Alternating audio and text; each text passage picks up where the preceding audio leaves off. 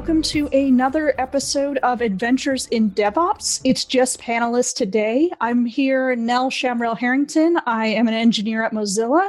And with me are my two co hosts, Scott. Scott, how are you doing today? I'm doing good. It's a little bit rainy here in uh, Central Oregon, which is not a place that it normally rains. That's usually uh, what we call in the valley. So. in the valley. that makes me think of Southern California. Yeah, yeah. Yeah, the Willamette Valley. Awesome. And Tyler, how are you? How are things in Utah? Um, they're going well. It's getting warmer, and so we're definitely liking that. Um, and my wife and I are actually building a house, and uh, that's that's almost done. It's great that we're able to get it finished, even in a kind of COVID times we live in. Um, Utah's not as shut down as some of the other states, so people are still allowed to to build houses, thank goodness, and finish off the work that that we're doing. So we're actually one of the lower uh, states uh, as far as numbers and all that kind of stuff. So hopefully, fingers crossed, we stay that way. Yeah. Hope yeah. so too. The same cannot be said about Washington. Mm. Got hit early. Yeah, yeah I have I have a, a colleague in Michigan, um, mm. which is also heavily hit.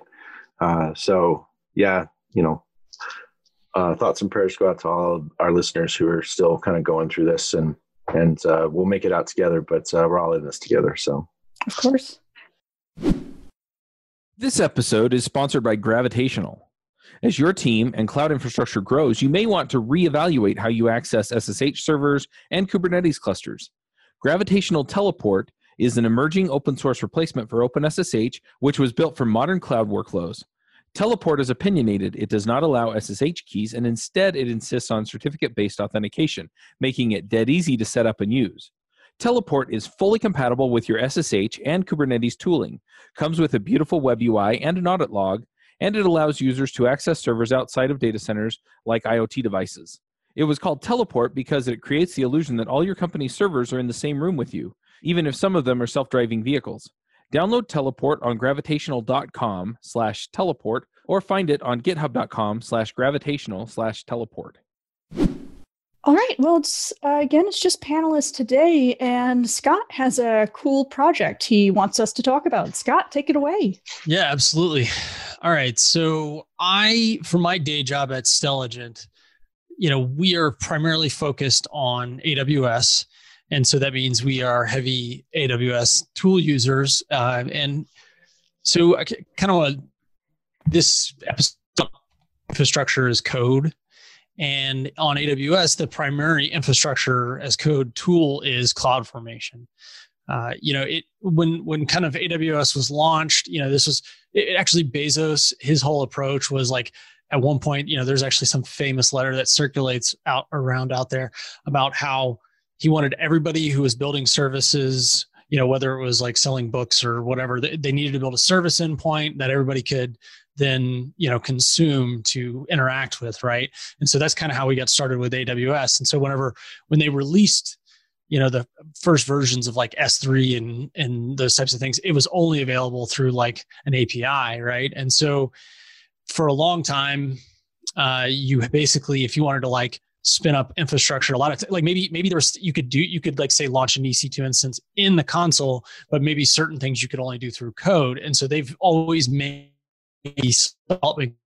kind of of of aws and and so and while you can do all of this infrastructure as code with those sdks they're going to be very you know it's building software. It's it's a big big project right? So you you need to it's just more involved right? And so the idea with cloudformation is cloudformation is a yaml file right? And so you can specify things like a vpc and subnets and you know inter, internet gateways and firewalls and all those fun things. And then you put you know you then put those things within you put your ec2 instances within those vpcs and then within those subnets and all those things and right? And one of the things is that CloudFormation gets really like to build out like a subnet with like say two public subnets and I'm sorry, to build a like a VPC with two public subnets and two private subnets, attaching you know network and and then then you you know you can you could literally spend like an hour or more just building that one thing, right? And so while CloudFormation does like this amazing thing and gives you this really templated approach, uh, and you can you know use variables throughout so that that you know this thing is reusable so you can you know you can use it in your environment or you could go into like a whole new aws environment in another availability zone and it's going to pick all of those variables up and do it.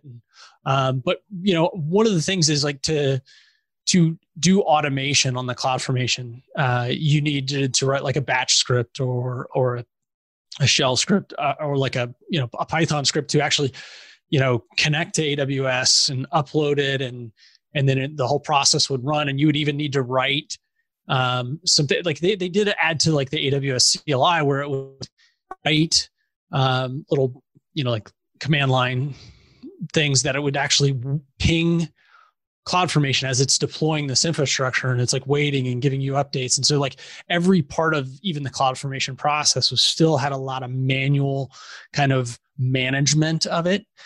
And so kind of the primary thing i wanted to talk about today was aws cdk which is means cloud development kit.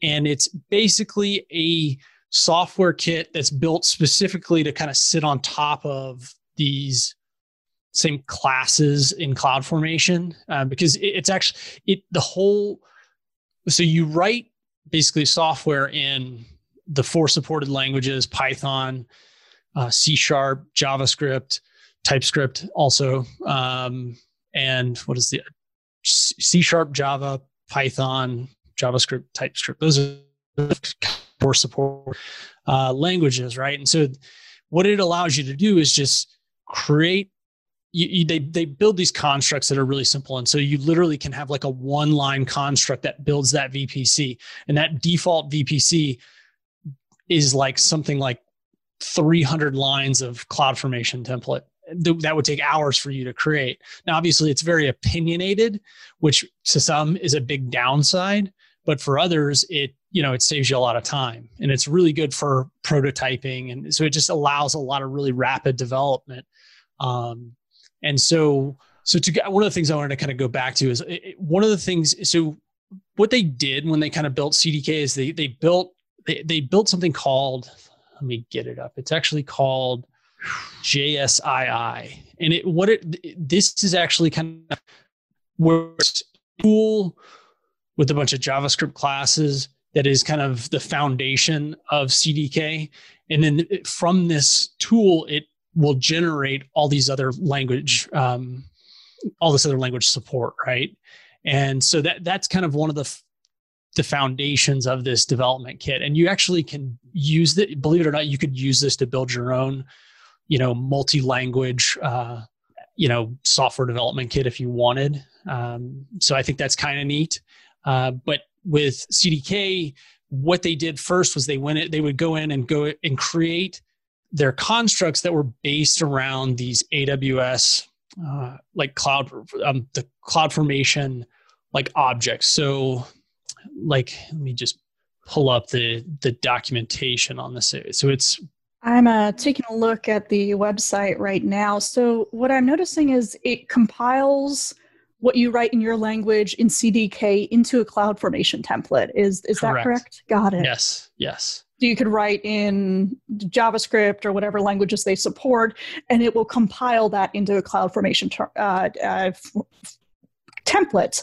So you Correct. don't have to know CloudFormation. You can stick to the language yeah. you're most familiar with. That's really yeah. cool. Yeah, it's and it's really good because it's um, it handles the whole process, right? So so in CloudFormation, the thing that you're deploying is a stack, and so everything ostensibly that's in that YAML file is a stack and you have to like I, I, talked about how you have to figure out a way how to deploy this stack into your aws account right? Because everything in you know when you're deploying these things you're deploying into a region right? Because everything is organized the infrastructure um, but with cdk you're able to um, I'm trying to figure out how like I've, i kind of lost my place there. I'll edit that for a moment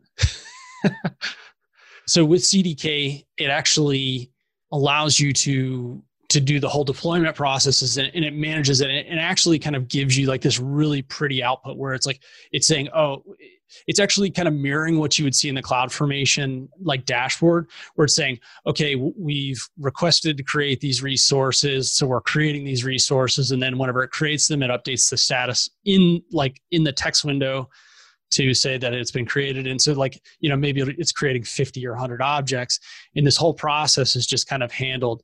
So there's a lot of major advantages to using cloud um, you know one of the things i like to say is if you're considering multi-cloud that are doing the term kind of more platform independent things but I, f- I feel like if you're going to be seriously focused on aws it's really worth it to focus on the aws tools just because in my vague opinion i, I have i don't have a lot of experience with a, a number of these other um, so there's something called SparkleFormation, which is something that is essentially a multi-platform, so GCP, Azure, that allows you to, to do this infrastructure as code creation across all of those platforms, right? I, I don't have a lot of experience with, I have experience with Terraform and CloudFormation and Ansible, but most of these other things I don't really have um, experience with because even before you know cdk was released in last summer basically in the summer of 2019 and there have been a, a handful of other tools called like VaporShell that's powershell based and former which is also creates cloud formation and troposphere and there's just there's a bunch of these things out there. So i've had people that you know long time cloud infrastructure engineers be like well where does this thing fit in here? And and mostly my recommendation is just go check it out and because you can really like you can literally install the cdk cli start up a little like project and then to you know add like a vpc and deploy it and you can kind of get a feeling for what it's like to do some some cdk development.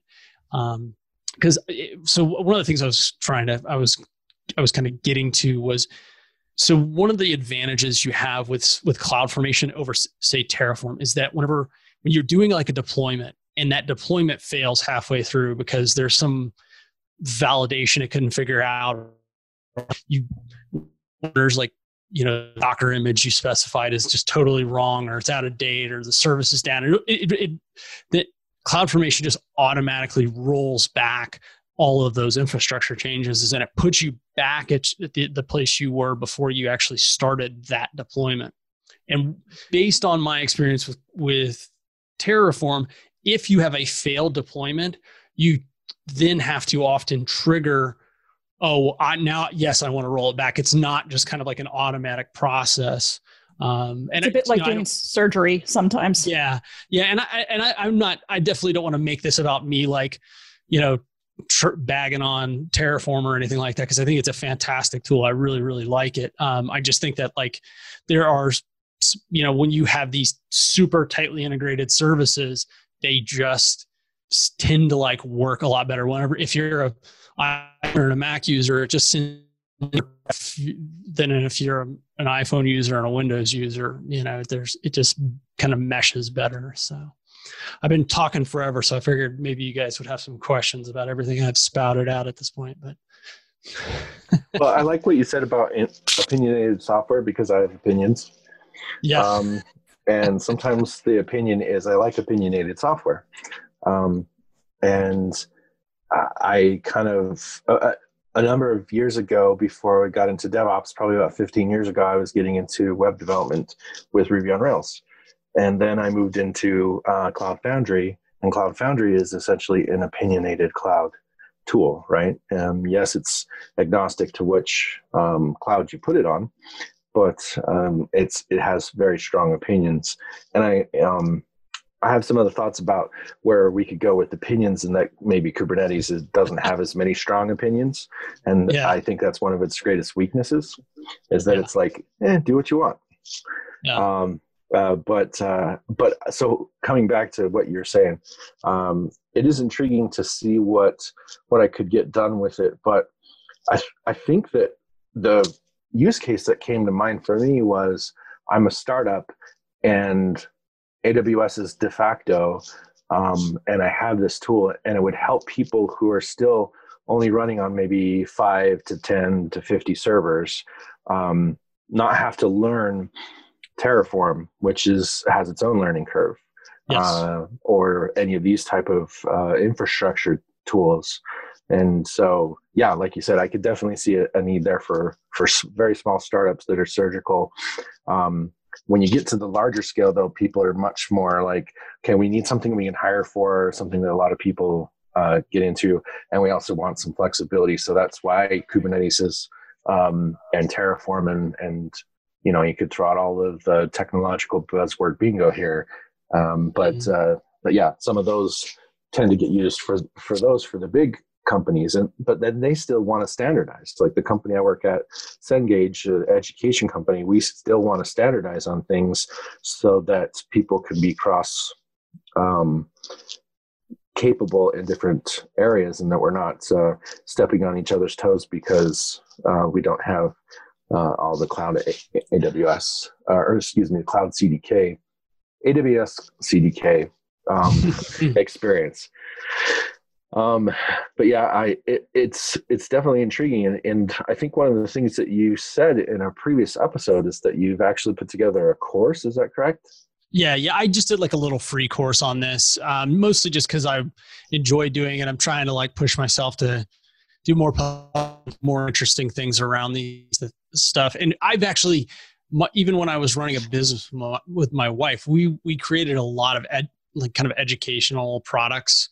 Um, mostly was her stuff, all food related. So this was my I guess second attempt to create like an info product just for myself. So I wrote a I wrote a book on retargeting probably five or six years ago.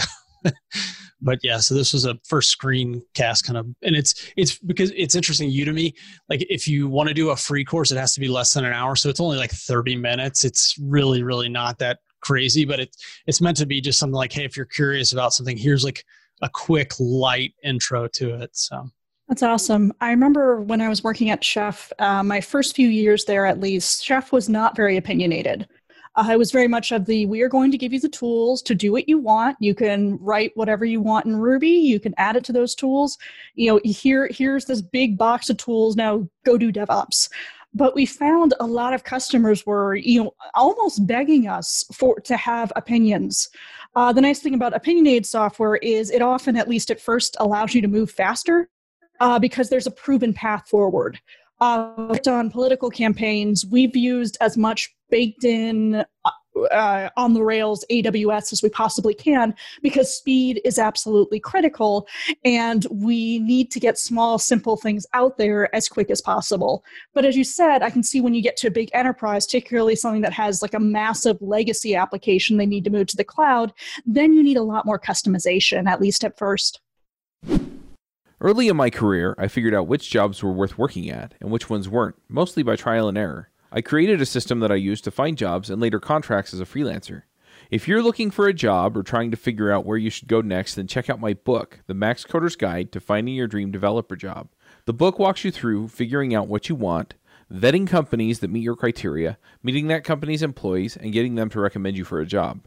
Don't settle for whoever has listed their job on the job board. Go out and proactively find the job you'll love. Buy the book at devchat.tv slash jobbook. That's devchat.tv slash jobbook.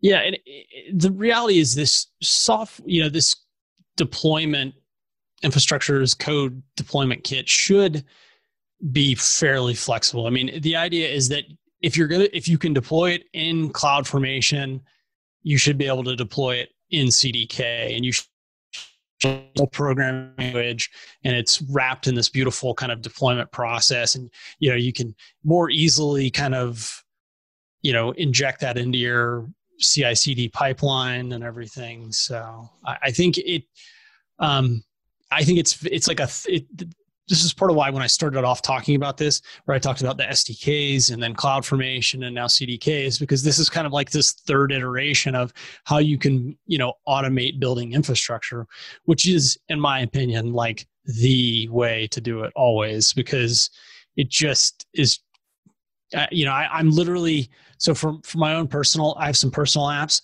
that are on heroku and i never built anything to automate stuff and i'm trying to like upgrade an app from python 2 to 3 and i was just trying to spin up like a new version a new little test thing. And i mean it, like i still spent like an hour on it and it's still not working yet because i there's i need to get all the you know and the just really easy like if you don't automate this stuff to then when you go need it and if you just had it like it would be up in no time. And so it's it's i think it's the way to do it.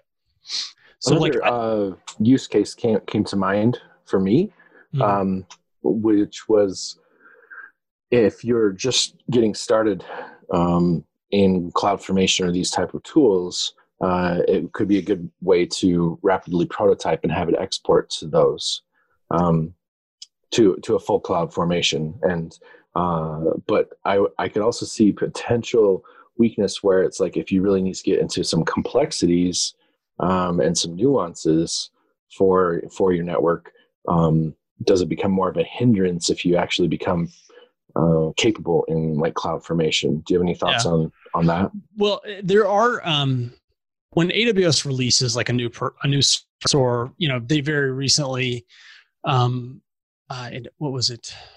They very recently enabled the ability to attach EFS like network shares to a um, like an ECS, so like a container.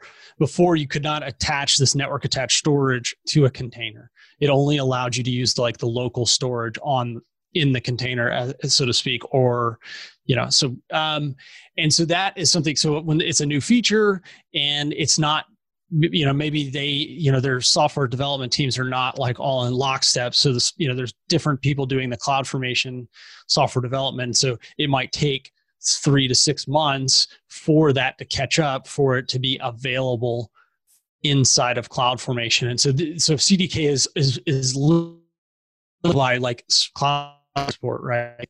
Um, and so yeah it definitely it definitely has these hindrances right? And so whenever if you're working at the bleeding edge it's going to have um, you know occasional places. But i know that aws has spent a lot they spent a lot of effort in 2019 trying to catch up. And so and they finally surpassed. So believe it or not in 2019 terraform still had the lead on the number of resources that it supported. Like they literally supported more resources than um, than CloudFormation did, but they I know that they've really made an effort to kind of catch up to that. You know, especially when you have 160 something services or more, maybe even like 180 or something like I don't know who knows anymore. You know, you know it's that's a that's a lot of a lot of stuff to keep keep keep up on. You know, so I, one of the things I'll just kind of quickly define that I wanted to kind of define off the front was kind of explaining what actually infrastructure is code, at least my definition.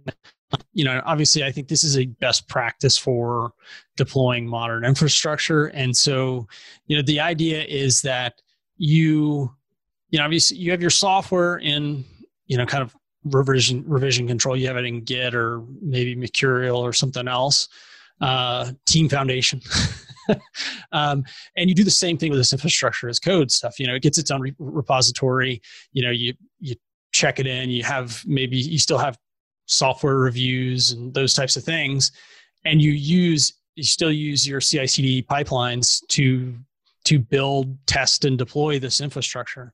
Um, obviously, the varying levels of complexity that, that you could be here, like does the, you know, um, does the update to your software, like your application, uh, does is that the only thing that triggers your maybe like an infrastructure deployment, or are they? You know, that's up to you on the implementation details but i think ultimately this is about like making sure that you could rebuild all of this environment from code in a reasonable amount of time you know whether that's you know obviously that's very defined by the organization but a few hours at most you know i guess it matters how big you know do you have giant databases do you have other very complex time constrained resources. So. I remember, I think it was back in 2011, 2012, I was working at a startup, a cloud startup, and there was intense resistance on the part of a lot of the sysadmins to the idea of infrastructure as code. Hmm. And I mean, there were a lot of reasons they gave for it, but uh, when I dug into it, I found the biggest fear they had was all this very specialized knowledge that they constructed over years and years and years of how to hand configure a server or what to look for when you saw a certain error was suddenly going to be useless. And mm. what I've noticed over you know the past eight years or so, it that definitely isn't the case. That knowledge is still needed, but it's captured now when you use mm-hmm. infrastructure as code. It's not living only in one person's head, which makes uh, you know reduces the risk of your business quite a bit. Mm, yeah, definitely.